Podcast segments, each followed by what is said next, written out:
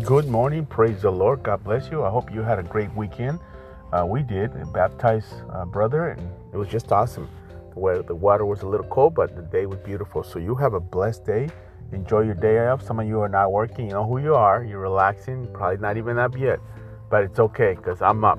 I'm working, so you don't have to. Okay. So you have a blessed day. Be encouraged. If you want to grow more, let me know.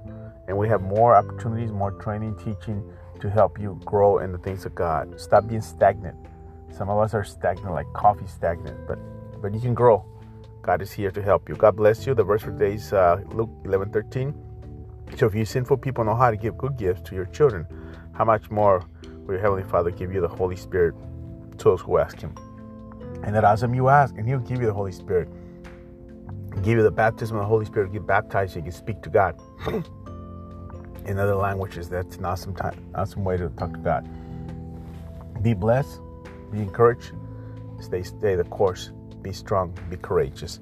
If you need anything, let me know, and I'll be here for you. God bless you.